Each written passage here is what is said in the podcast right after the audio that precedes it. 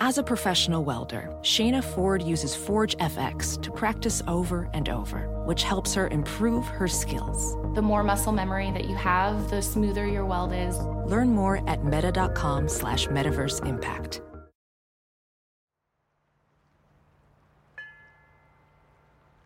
When Steve and Renee Patten learned that their daughter Morgan was killed in a car accident far away from her home in New England, their immediate response was shock and confusion.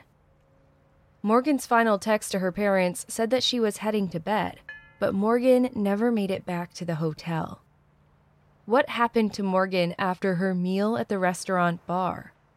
How did she end up in a fatal car accident with two strangers 15 miles away from her hotel? In part one of this two part series, you got to know Morgan through the eyes of her parents.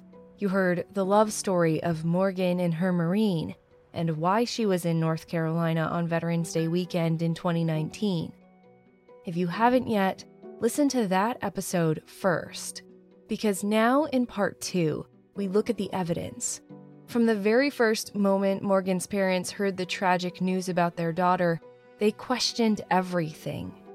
What they've learned since, despite the conclusion reached by the district attorney on her case, has them convinced their daughter was the target of something sinister. I, I really I want everybody to know the injustice of Morgan Patten's story, and I want people to be outraged. I'm Kylie Low, and with Stephen Renee Patten, this is Morgan Patten's Story Part 2 on Dark Downeast.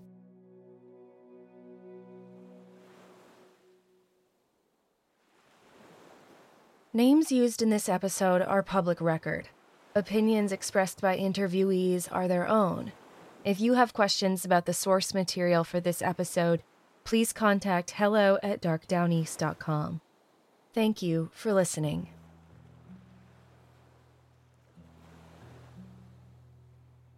Morgan Patten left the home she shared with her fiance Phil in Edgartown, Massachusetts, extra early to meet him in Jacksonville, North Carolina on Friday, November 8, 2019. He was with the School of Infantry at Camp Geiger, and Morgan hadn't seen him for months. But for Veterans Day weekend that year, he'd been granted a limited 96, giving him days off to spend with Morgan to celebrate their recent engagement. Because Phil was in a training setting and living at the barracks, Morgan couldn't stay with him, but she got a hotel room at the nearby Baymont Hotel. She checked in that Friday night after a 13 hour day of travel. She texted her family, friends, and Phil all day long, keeping them up to date on her journey and plans for the evening. After taking a shower, she went to find something to eat. Though there were many options in the commercial area around the hotel, Morgan didn't want to venture far. She was tired from the trip, but also she was cautious. Her parents reminded her that military towns have a reputation for being unsafe. She chose the closest option for dinner, the Applebee's, in the same parking lot as the hotel. She didn't even need to call an Uber to get there. She chatted via text message with her parents and fiance throughout her meal. At 9:42 p.m., Morgan texted her parents saying she was going to bed. She was texting both of us as it was a group. The three of us were all in a group at that point, and she said that she was going to bed, and we assumed that she was back at the hotel. The next morning, they learned that this assumption was incorrect. It turns out that she was not back at the hotel. She was still at Applebee's. The crux of this case lies in the moments after Morgan told her parents she was heading to bed. There's a lot to learn from the investigative documents, accident reports, witness statements, polygraph tests, and other evidence. Steve and Renee obtain every piece of information they can through their lawyer and through Freedom of Information Act requests. They've shared the documentation with me to help tell Morgan's story. Tracing Morgan's movements on the night of Friday, November 8, 2019, begins with security footage from the hotel parking lot. If she had gone directly straight across the parking lot, it literally is 120 feet. But the video security footage from the hotel shows that she left her room and she walked underneath every streetlight on the edge of the parking lot.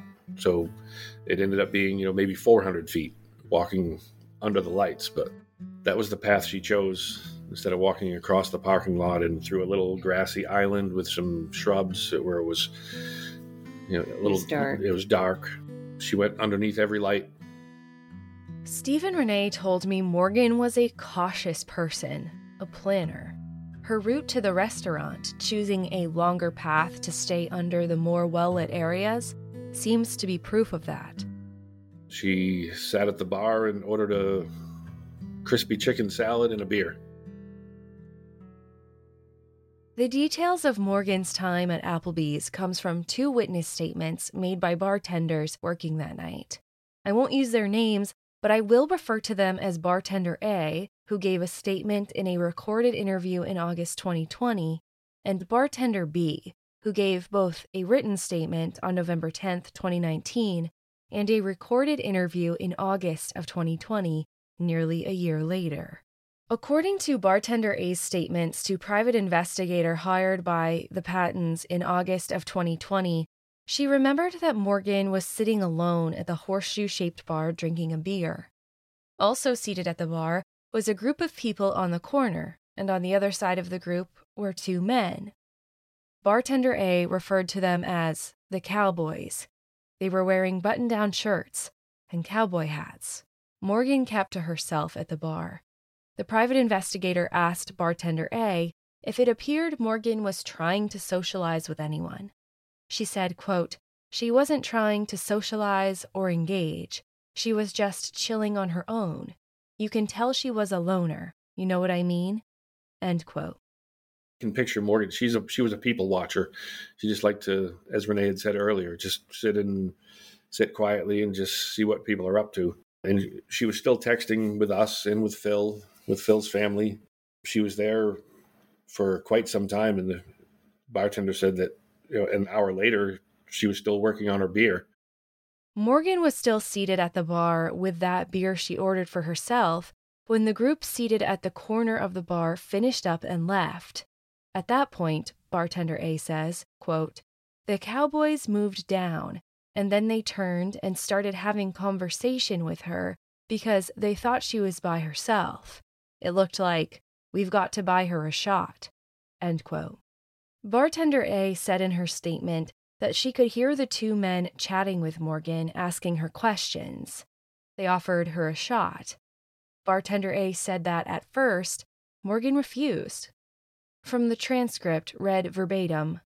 But, um, she did, like, refuse at first because she was kind of like, uh, I don't know, you know, like, I don't know if I want this or not or whatever.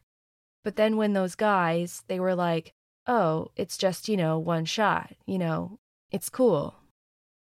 Bartender A poured three shots of Jack Daniels, one for Morgan and one for each of the two men. She clocked out between 9 and 10 p.m., and by her assessment, Morgan and the two men weren't together. The investigator said in the interview with bartender A, quote, just was no vibe there at all, end quote. Bartender A responded, quote, no, not even. So when they said that one girl ended up with them, it was hard to see why. End quote. There's another witness statement from that night at the Applebee's bar. Bartender B cut bartender A for the night and took over, though he'd actually been working since about 6 p.m., according to his written statement. The investigator also spoke with bartender B in a recorded interview about the night of November 8, 2019, a little less than a year later, in August 2020. Some of the information is conflicting between the two statements. Benefit of the doubt here, it could simply be the time that had passed between the two statements. Either way, this is bartender B's recollection of the night Morgan sat down at the Applebee's bar.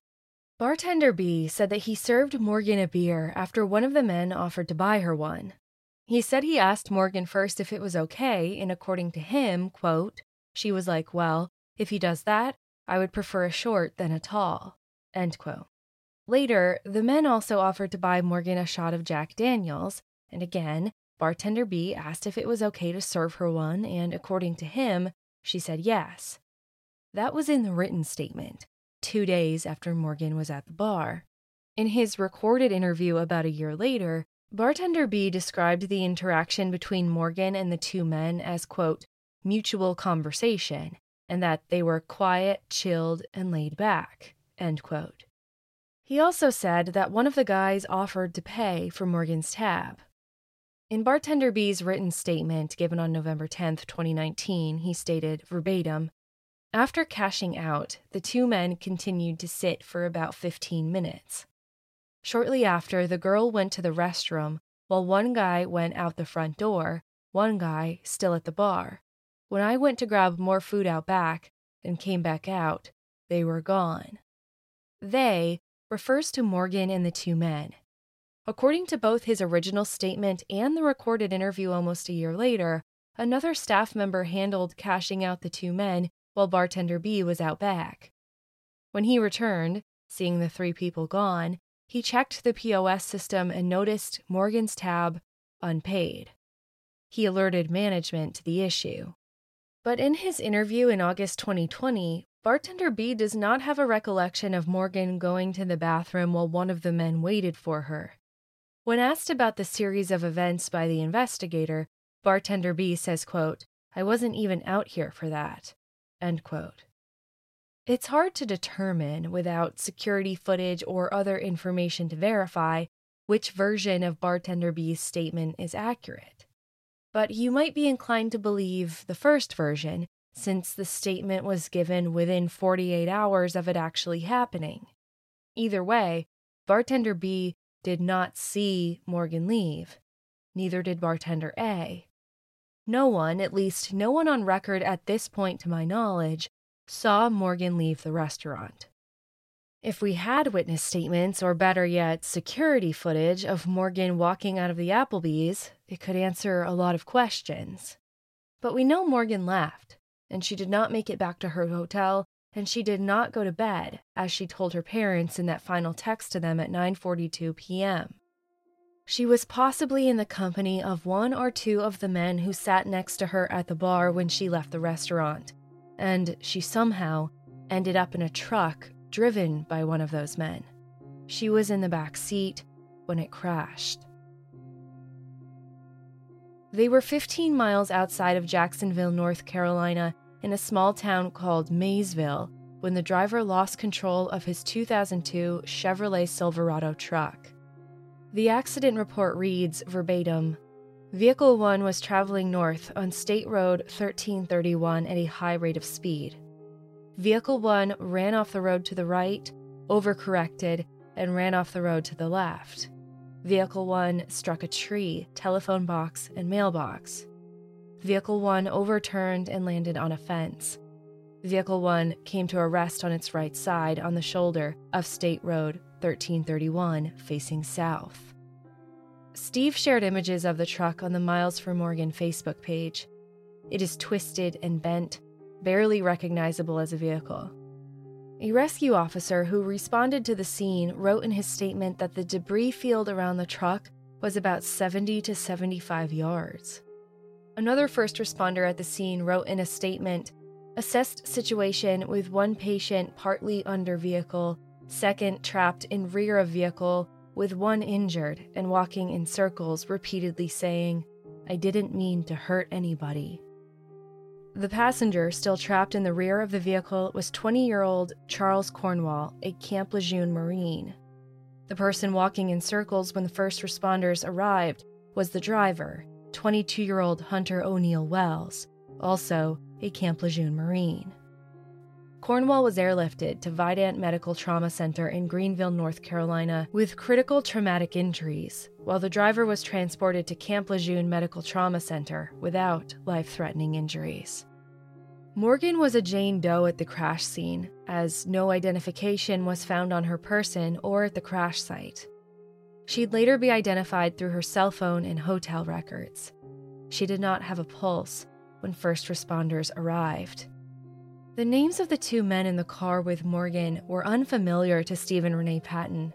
Morgan didn't know these guys. From the second they arrived in Jacksonville, North Carolina, to figure out what the hell was going on, Morgan's parents raised their concerns that something was off. You know, we had dozens of questions by the time we arrived in Jacksonville. And it appeared as though we had caught their attention early on with these questions. It was those questions that would ultimately encourage investigators to take a closer look at the circumstances leading to Morgan Patten's death. An autopsy was ordered, and police wanted to speak with the two surviving witnesses of the crash the driver and passenger.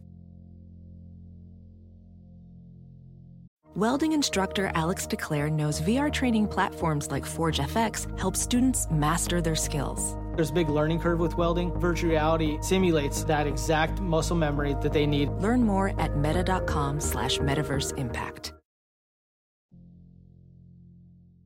As part of the investigation, Officer Taylor Stokes went to the hospital to speak with the driver, Hunter Wells. Trooper Taylor Stokes was one of the officers at the crash scene. She left the scene and traveled to Naval Hospital to interview him, mostly to try to identify the Jane Doe that was there beside the road. And the only information that he gave her that night was that they were going shooting. Her name was Morgan. She was from New Hampshire. And he he said that she had been in town about a week, which was not true. She had been in town about four hours at that point. Going shooting. We'll return to that piece of information later. While at the hospital, Officer Stokes observed that Wells had a bloody face and arms, odor of alcohol, and red, glassy eyes. The officer administered an alcohol screening test with a breathalyzer device. Hunter blew at a .06 at 12:57 a.m., about 2 hours after the crash. At 1:07 a.m., a second breathalyzer test yielded the same .06 result. Using retrograde extrapolation, police determined that Hunter Wells was above the legal limit of .08 when he crashed his truck. From the DWI report for driver Hunter Wells, quote, driver admitted to having one beer and then said, I don't drink and drive. Beer cans were everywhere at the collision scene. First responder at the scene stated driver said, I didn't mean to hurt anyone. The bartender at Applebee's was interviewed and remembers serving driver two beers and one shot of liquor. Hunter Wells was arrested upon his release from the hospital and charged with death by motor vehicle, serious injury by motor vehicle, DWI, careless and reckless driving, as well as other moving violations. Meanwhile, the other passenger, Charles Cornwall, remained in the hospital. He suffered serious injuries, among them a broken tibia, fibula, and pelvis, a torn diaphragm, and ruptured pancreas. His spleen had to be removed. After he was released from the hospital, he required extensive and ongoing treatment, including speech, occupational, and physical therapy. He had suffered a traumatic brain injury, which impacted his memory. Large portions of his memories, entire days and weeks, are just gone. Charles Cornwall was medically retired from the Marine Corps following the crash. Charles Cornwall, the passenger who, as we've been told, was in the back seat with Morgan, claims still over three years later that he has no memory of the entire day. And actually, he's some cases he says there are several weeks that he can't remember surrounding the the crash. Charles Cornwall has not been charged with any crimes or violations as it relates to the accident or Morgan Patten's death. However, he is obviously a crucial witness to the series of events leading to the crash, or at least he could be, if not for memory loss. He voluntarily submitted to a polygraph test on August 27, 2021, and the results were analyzed by Roderick F. Jordan, a certified polygraph examiner. From the report, verbatim, the examinee stated he does not remember anything about the day of the accident. He has difficulty clearly remembering much of his life before the accident. Most of his memories are fragmented and out of order. even things about his friends and activities in high school. He only remembered pieces of his military experience. He does not remember ever meeting Miss Patten. Except for the photos that he has seen, he has no recollection of what she looked like. When asked if he ever touched or kissed her, he answered no, and then repeated that he did not remember anything about her. He has no memory of being at Applebee's restaurant that night or how he got there. The polygraph examiner summarized that Charles did remember the driver, Hunter Wells, and had a vague memory of Wells' house and staying there occasionally. He told the examiner he had not spoken to Wells since the accident, except for a text Wells sent him, though he couldn't remember the content of the message or if he responded. A comment from the examiner quote, At times, during the data collection phase of the exam, it appeared the examinee's physiology was being intentionally distorted. End quote. The examiner noted that Cornwall did not adhere to the test preparation to arrive well rested after having something to eat and avoiding alcohol for 24 hours before the exam. From the report, quote, in the pre-test interview, he stated he had 2 or less hours of sleep. He had not had anything to eat since the night before and had a beer with dinner the night before. Later in the interview, he acknowledged that he had received and read the instructions. His intentional disregard for the instructions could have added to the problems of collecting usable data. The results of the polygraph examination of Charles Cornwall were considered inconclusive. But before the polygraph exam, about a year prior to it, in October 2020, Assistant District Attorney Carolyn Fountain interviewed Charles Cornwall as a witness in the investigation into Hunter Wells. She asked about his life before and after the accident, about the accident itself, and what he remembers about Hunter Wells. ADA Fountain provided a summary of that interview to the attorney of Stephen Renee Patten. In that summary of the interview, Cornwall said that he used to stay at Wells's house off base because Cornwall didn't like living in the barracks. After he was released from the hospital, Cornwall went back to Wells's house to collect some of his things. Sometime after that, Cornwall again went back to the house and walked in on a party. Reading from the interview summary directly, Cornwall stated that the defendant said something to the effect of, I saved your life, you owe me. Cornwall asked the defendant who Morgan was. The defendant told Cornwall that he was hooking up with Morgan. He also told Cornwall that he was in the front seat. Cornwall stated that he has never hooked up with a girl before. Cornwall stated that the defendant seemed to tell two different versions of what happened that night, but Cornwall was having trouble remembering or articulating what. Cornwall did not stay long at the defendant's because he got upset. He was upset that the defendant was partying after what had happened, and he stated that he did not feel like the defendant was remorseful for what had happened and that he was trying to shift blame onto others namely him, Cornwall, by talking about him hooking up with Morgan.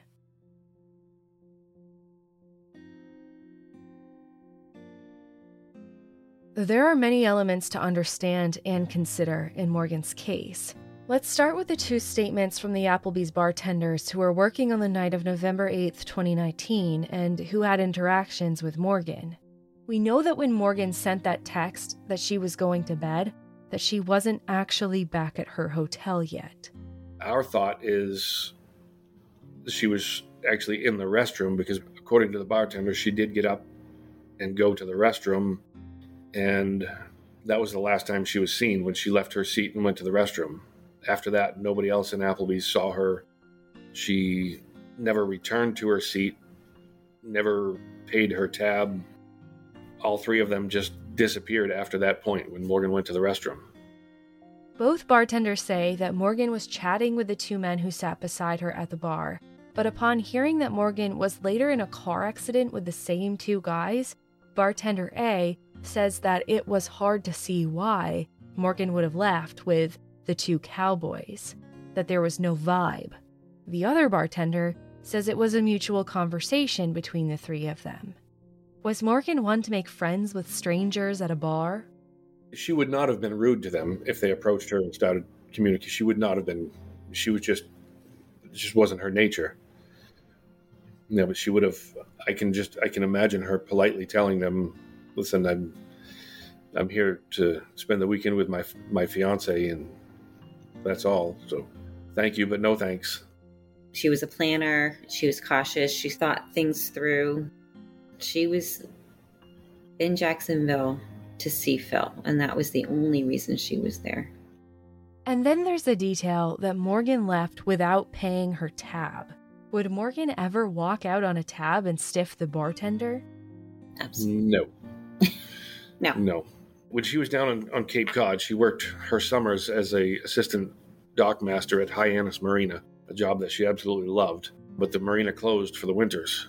So she worked her winters several years in a row as a waitress. And Morgan was a perpetual over tipper. She knew what it took to get the job done. And she would not have walked out on a $18 salad and beer tab. that would not have happened. No way. Morgan was determined to have been riding in the back seat and not wearing a seatbelt. Stephen Renee told me that this would have been out of character for Morgan, who was always adamant about wearing a seatbelt and making everyone else buckle up in any car she was in, too. The high rate of speed that the truck was traveling also would have made Morgan uncomfortable enough to speak up. They had already estimated the speed of the vehicle to be traveling over 80 miles an hour, and Morgan would not, if she were in a vehicle with somebody, with anybody traveling at a high rate of speed, she would make it very clear either you slow down and drive more appropriately or let me out here. She was not a daredevil. Among the many red flags and out of character behavior is the very important detail that Morgan Patten did not know the men in the truck. It just did not make any sense to Steve and Renee that their daughter would ever voluntarily get into a vehicle with two strangers in a strange town. Welding instructor Alex DeClaire knows firsthand how VR training platforms like ForgeFX can help meet the demand for skilled workers. Anywhere you go look, there's going to be a shortage of welders. VR training can help welding students learn the skills they need to begin and advance in their career. The beauty of virtual reality is it simulates that exact muscle memory that they need. Explore more stories like Alex's at meta.com slash metaverse impact.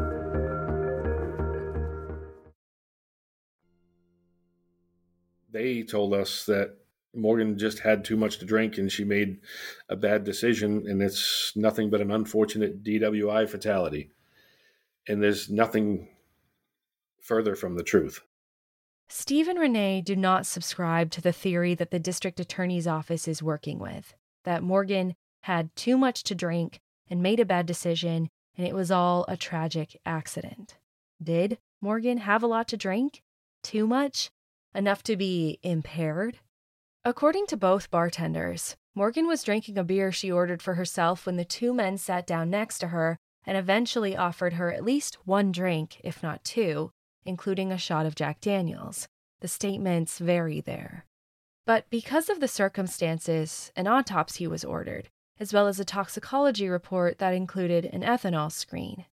Morgan's blood was tested for several substances, including benzodiazepines, cocaine metabolite, ethanol, aka alcohol, gabapentin, and opioids. The only substance detected was ethanol at 130 milligrams per deciliter, which is about a 0.13 blood alcohol level. This BAC level is often accompanied by blurred vision, loss of coordination and balance, and potential dysphoria, that is, anxiety or restlessness. However, the toxicology report also tested Morgan's vitreous humor. That's the gelatinous fluid of the eye. According to a 2020 study titled Ethanol Determination in Postmortem Samples Correlation between Blood and Vitreous Humor Concentration, Although blood is usually used for alcohol analysis in postmortem cases, it could suffer alterations, putrefaction, and microbial contaminations. As an alternative to whole blood, vitreous humor has been successfully used in medical legal studies. So, Morgan's ethanol level in her vitreous humor, the VAC, was 20 milligrams per deciliter, significantly less than the blood alcohol concentration level. The medical examiner did not initially interpret these results in the final report, just simply stated the levels. Steve asked Assistant District Attorney Carolyn Fountain about the drastic difference between the two concentrations, and she then asked the medical examiner about it. According to Steve, Fountain told him there was something wonky with the results, and so they'd have to assume the level was somewhere between 0.02 and 0.13, a very broad range. It's important to note that the autopsy was performed 60 hours after Morgan died. The natural process of decomposition produces ethanol in the body. All we know for sure is that Morgan consumed some amount of alcohol prior to the accident, which is not disputed by anyone. She ordered herself a beer and may have consumed more, according to witness statements. Whether the amount of alcohol she drank was enough to impair her judgment, we don't know. But Steve and Renee said it would have been way out of character for Morgan to get to that point. Morgan had a hard and fast rule. Even if she were sitting in her own house having a drink, she always had a water with it. And she wouldn't have another drink until the water was gone. She was more responsible than than I am, certainly. In addition to the autopsy and toxicology screen, a rape kit was also ordered as part of the investigation. There was no evidence of sexual assault found. However, DNA from three contributors was discovered under Morgan's fingernail clippings. Steve and Renee feel it's another piece of evidence that tells a different story than the one the district attorney's office is working with. Morgan was a fighter. If she was in danger, she would fight with every ounce of her being to get out of that situation. Mm-hmm. There, there was DNA under her nail scrapings. North Carolina Crime Lab has tested, as we've been told, to the best of their ability to determine um, everything they can about that DNA. We know that there are three contributors to the DNA found under her fingernails, the most obvious one being Morgan. The other two, they were able to determine one is definitely a male, and the other, they said the sample is too small to even determine whether it's male or not. And there's another piece of evidence that presents a big, concerning question mark in the case. Yet another detail that Steve and Renee feel doesn't add up to Morgan having too much to drink and making a bad decision. There was a firearm found at the crash site. We were told that they were going shooting, and there was a firearm found at the crash, but that didn't make any sense either. Who's going shooting at 11 o'clock at night? Three people with one firearm and what was described to us as a handful of mixed caliber ammunition. Not even all of that handful was for that gun that was found in the crash. None of it made any sense. In Charles Cornwall's polygraph examination, he was asked about the firearm found at the scene of the accident. From the report, verbatim, Regarding the firearm recovered from the truck, he knew it was his. He recalled purchasing it in South Carolina. It was a Marlin 3030. He kept it at Wells' house because it was such a nuisance checking it in and out when he would enter or leave the base. He had no idea why it was in the truck the night of the accident. There was a reason there was a firearm in the truck. I don't believe that they were going shooting. Nobody believes that they were going shooting even the the prosecutor, everybody at the district attorney's office, they all have the you know North Carolina Highway Patrol, they've all shaken their head at that, just saying that that makes no sense. Where were they going shooting, and who goes shooting at 11:30 at night? There was a reason that firearm was in the truck. They are sure that for Morgan to end up in a truck with two men she didn't know, something else must have been at play. Morgan's parents fear that their daughter could have been abducted, forced into that truck against her will. We believe that Morgan would never get in that vehicle or any vehicle with any strangers for any reason. I mean, we really don't know what happened, but I, I believe that it was sinister from the beginning. I feel like she was pegged in the situation and they had a plan and she couldn't get out of it and somehow they got her in that vehicle and did god knows what and then you know had they not crashed i don't know i don't even know if we'd know where morgan was right now Steve and Renee are vocal about all of the inconsistencies and concerns and out of character elements presented in their daughter's case. From day one, they've raised their fears that Morgan was possibly abducted, and that's why she was in the truck with two men she didn't know. However, in a letter from District Attorney Ernie Lee in North Carolina to Steve Patten, DA Lee states that the evidence does not support a charge of kidnapping. From the letter, dated February 23, 2022, there is insufficient evidence with the evidence before this office to charge either Hunter Wells or Charles Cornwall with kidnapping of your daughter. Based on my review of the evidence, I believe Hunter Wells is responsible for the death of your daughter due to criminal conduct in which he engaged while operating a vehicle. The defendant has been indicted for those offenses. That is the case for which our office should concentrate its efforts. The longer we wait to prosecute that case, the more difficult a conviction will be to secure. Since November of 2019, Steve and Renee have poured every spare ounce of energy they have into seeking truth and justice for Morgan. They've stayed in touch with the investigating and prosecuting agencies in her case and have made additional trips to North Carolina for in person meetings when they are able. Authorities seemed very responsive every time we were in Jacksonville. But then, as soon as we left and we were back home, the response to emails sometimes took weeks. Our phone calls went unreturned for weeks. That's been a huge hindrance on us getting justice is the just the geography the geography, too, may be the reason why Morgan Patten's death and the circumstances surrounding it have not received much attention in North Carolina. She wasn't a local.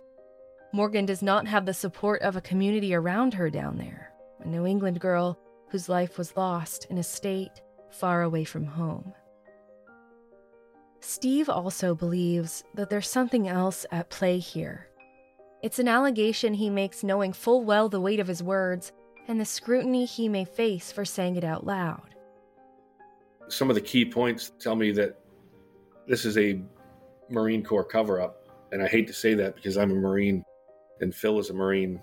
We are a military family. I, Renee's father served in the Army and her grandfather in the Marines. We support our armed forces. We support police, always have, and we will continue to do so. But there are there are people that have names at Camp Lejeune, North Carolina, that have tried to pretend that none of this ever happened and Morgan never existed. And that's unacceptable. When I first spoke with Steve and Renee Patten, they were preparing for a big meeting, the next step in their efforts to seek justice for their daughter. We have a meeting with Senator Jeanne Shaheen, our senior senator here in New Hampshire, who is a ranking member of the Armed Services Committee. And we would like a federal organization to take over this investigation and start from the very beginning. Steve texted me after the release of part one of Morgan's story on Dark Downeast with an update on their meeting with Senator Shaheen. He told me, quote, Senator Shaheen's office has drafted a letter requesting that Naval Criminal Investigative Service, NCIS, assume jurisdiction on Morgan's homicide investigation and investigate the cover up by 2nd Marine Law Enforcement Battalion. The letter is being circulated among the other members of the Senate Armed Services Committee for additional signatures and will likely be ready for delivery within a couple of weeks. End quote.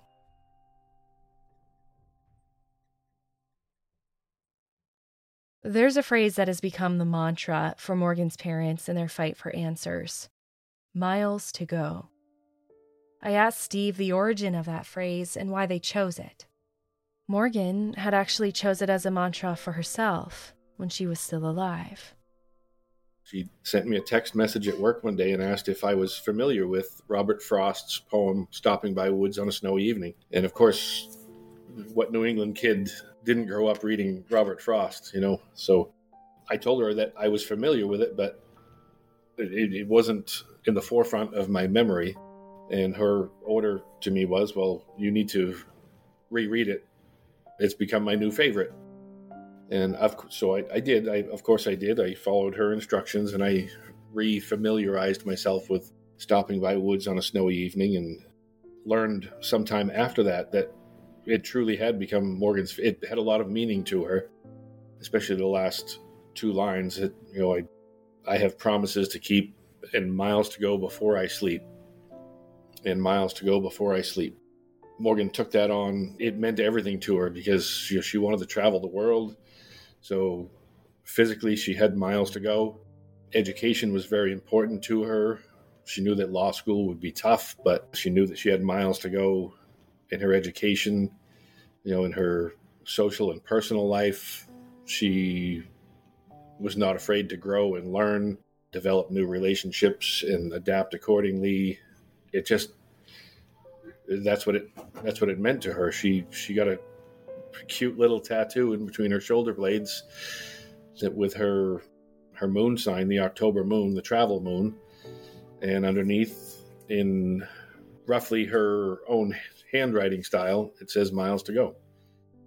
The meaning of it to her became incredibly important to us very soon after after Morgan was killed because the way that she had adopted that phrase we felt it very important that we we do the same because and we and we still use it. And it's in fact it's tattooed on both of us at this point on our left forearms.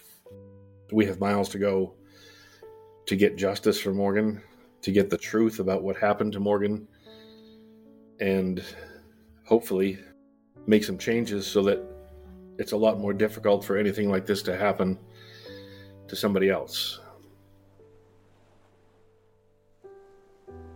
Morgan, her name literally means by the sea. When she lived in on the Cape, she worked at the Hyannis Marina, and I mean, she met people from all over, all over the world, you know, and she made friends, and she she made an imprint in a short amount of time there, and uh, they always remember Morgan. And it's a place I like to go to visit the ocean and be with her. Steve and I are just astonished of this human being that we raised. She's like, made it easy and kind of, you know, mom, dad, it's not a big deal. Or to us, she was a big deal. To a lot of people, she was a big deal. She's a big deal. And that's what everybody should know.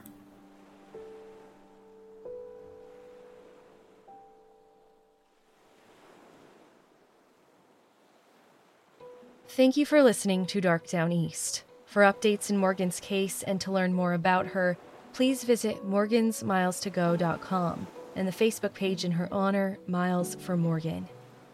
Sources for this episode include original investigative documents obtained by Freedom of Information Act requests completed by Steve Patten and shared with me. Additional sources cited and referenced for this episode are listed at darkdowneast.com. Please follow Dark Downeast on Apple Podcasts, Spotify, or wherever you're listening right now. The best way to support this show is to please leave a review on Apple Podcasts and share this episode or any episode with your friends. Thank you for supporting this show and allowing me to do what I do. I'm honored to use this platform for the families and friends who have lost their loved ones, and for those who are still searching for answers in cold missing persons and homicide cases. I'm not about to let those names or their stories get lost with time. I'm Kylie Low, and this is Dark Downeast.